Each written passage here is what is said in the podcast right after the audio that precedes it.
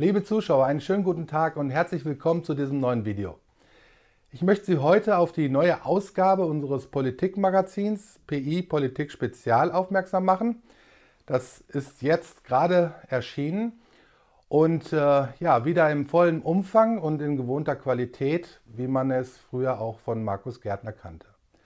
Das Magazin ist für uns unglaublich wichtig, denn hier können wir offen, ohne Angst vor Zensur, unsere Meinung und die unserer Gastautoren veröffentlichen. Und deshalb meine Bitte an Sie, unterstützen Sie uns mit einem Abo des Magazins. Den Link finden Sie unten in der Videobeschreibung. Ja, in dieser Oktoberausgabe beschäftigen wir uns natürlich mit dem eskalierenden Krieg in der Ukraine. Und dazu hat Oberst AD Ralf Thiele für uns eine ausgewogene Analyse als Leitartikel verfasst. Und diese Analyse geht auf alle Positionen der Kriegsparteien ein, also sowohl auf die westlichen als auch auf die russischen. Und äh, Herr Thiele berichtet hier ausgewogen, neutral und sachlich. Und so zeichnet sich zum Beispiel nach Meinung von Ralf Thiele jetzt schon deutlich ab, dass keine Seite diesen militärischen Konflikt gewinnen kann und es jetzt unbedingt Verhandlungen geben muss und die Diplomatie Einzug halten muss. Ja, und zudem behandelt der Artikel die Frage, welche Gefahren und weitere Schäden die Bundesregierung von unserem Land abhalten kann, beziehungsweise ob sie das überhaupt will. Ja, und des Weiteren haben wir die Rede zum Anschluss der ostukrainischen Gebiete von Wladimir Putin für Sie vollständig übersetzt und in dieser Ausgabe abgedruckt. Einfach, damit Sie sich auch hier ganzheitlich informieren können und es ist meiner Meinung nach ein Zeitdokument, in dem Putin unter anderem auch auf Deutschland, Japan und die Republik Korea eingeht, die er, wie auch weitere Länder, als immer noch von den USA besetzt bezeichnet. Unser Chefredakteur Felix Schöner hat diese Rede dann analysiert und stellt als Fazit fest, dass Putins Kritik am Westen berechtigt ist, doch auch Russland und Putin müsse eine Antwort bieten. Ja, ein weiteres Thema ist die in Deutschland immer noch kursierende Corona-Pandemie, wohlgemerkt nur in Deutschland. Und hierzu hat unser Gastautor Stefan Lehnow einen Beitrag verfasst. Und zwar beschreibt er in diesem Artikel, wie sich unser Land auf dem Weg in den Faschismus befindet. Und ich möchte hier mal daraus zitieren. Er schreibt dazu, im braunen, roten und grünen Faschismus mag es zwar unterschiedliche Themen geben. Für den übergeordneten Begriff des Faschismus ist dies aber nachrangig. Denn sie stimmen darin überein, dass Unterdrückung und Terror gegen Andersdenkende zum politischen Werkzeugkoffer gehören. Etwas zynisch ließe es sich so formulieren. Die Ideologie im Faschismus entscheidet nicht ob, sondern wer genau umgebracht werden soll. Ein weiteres Thema in dieser Ausgabe ist der Maskenzwang und dazu hat sich Felix Schöner mit der Frage beschäftigt, welche Auswirkungen das Tragen einer Maske hat, also welche gesundheitlichen Auswirkungen. Ich habe noch nie eine getragen und möchte an dieser Stelle nicht weiter darüber sprechen, denn Sie wissen, man wird hier auf YouTube ob des Verbreitens bestimmter Informationen schneller gesperrt, als man senden kann.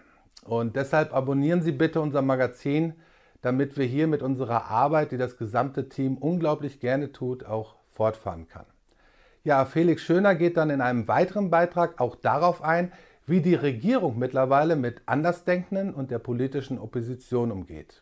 Er listet verschiedene Beispiele auf und unter anderem zum Beispiel die absurde Klage gegen den AfD-Politiker Peter Büstron, der bei einer Veranstaltung den Hitlergruß gezeigt haben soll. Sie sehen dieses ähm, große Verbrechen hier im Hintergrund und ja, mittlerweile wurde der Antrag auf einen Strafbefehl erst vom Amtsgericht und dann vom Landgericht abgeschmettert. Lesen Sie die Begründung des Gerichts in unserer neuen Ausgabe. Ist sehr interessant. Ein weiteres Thema ist der Streit im Corona-Ausschuss. Vielleicht haben Sie es mitbekommen. Es werden schwere Vorwürfe gegen Rainer Füllmich erhoben und er soll wohl Spendengelder veruntreut haben, aber man weiß halt nicht genau, was dahinter steckt. Dieser Artikel beschäftigt sich damit. Ja, und dann gibt es auch noch gute Nachrichten, denn wir als Politik Spezial haben vor Gericht gegen YouTube, das heißt gegen Google, gewonnen. Es ging hier um ein Video, das noch Markus Gärtner veröffentlicht hatte und das von YouTube gesperrt wurde, wobei aber gar nicht klar war, welche Aussage in dem Video zur Sperrung geführt hat. Und das Oberlandesgericht in Stuttgart hat jetzt geurteilt und ja, Sie können das Urteil im Magazin genau nachlesen. Auf jeden Fall ist das ein großer Sieg, den wir mit Hilfe des Anwalts Joachim Steinhöfel für die Meinungsfreiheit erstritten haben. Denn das Urteil ist nicht nur für uns, sondern auch für andere Kanäle überaus wichtig. Denn YouTube muss nun bei einer Sperre das genaue angebliche Vergehen dokumentieren, zum Beispiel mit einem Zeitstempel, und dem Kanalbetreiber mitteilen.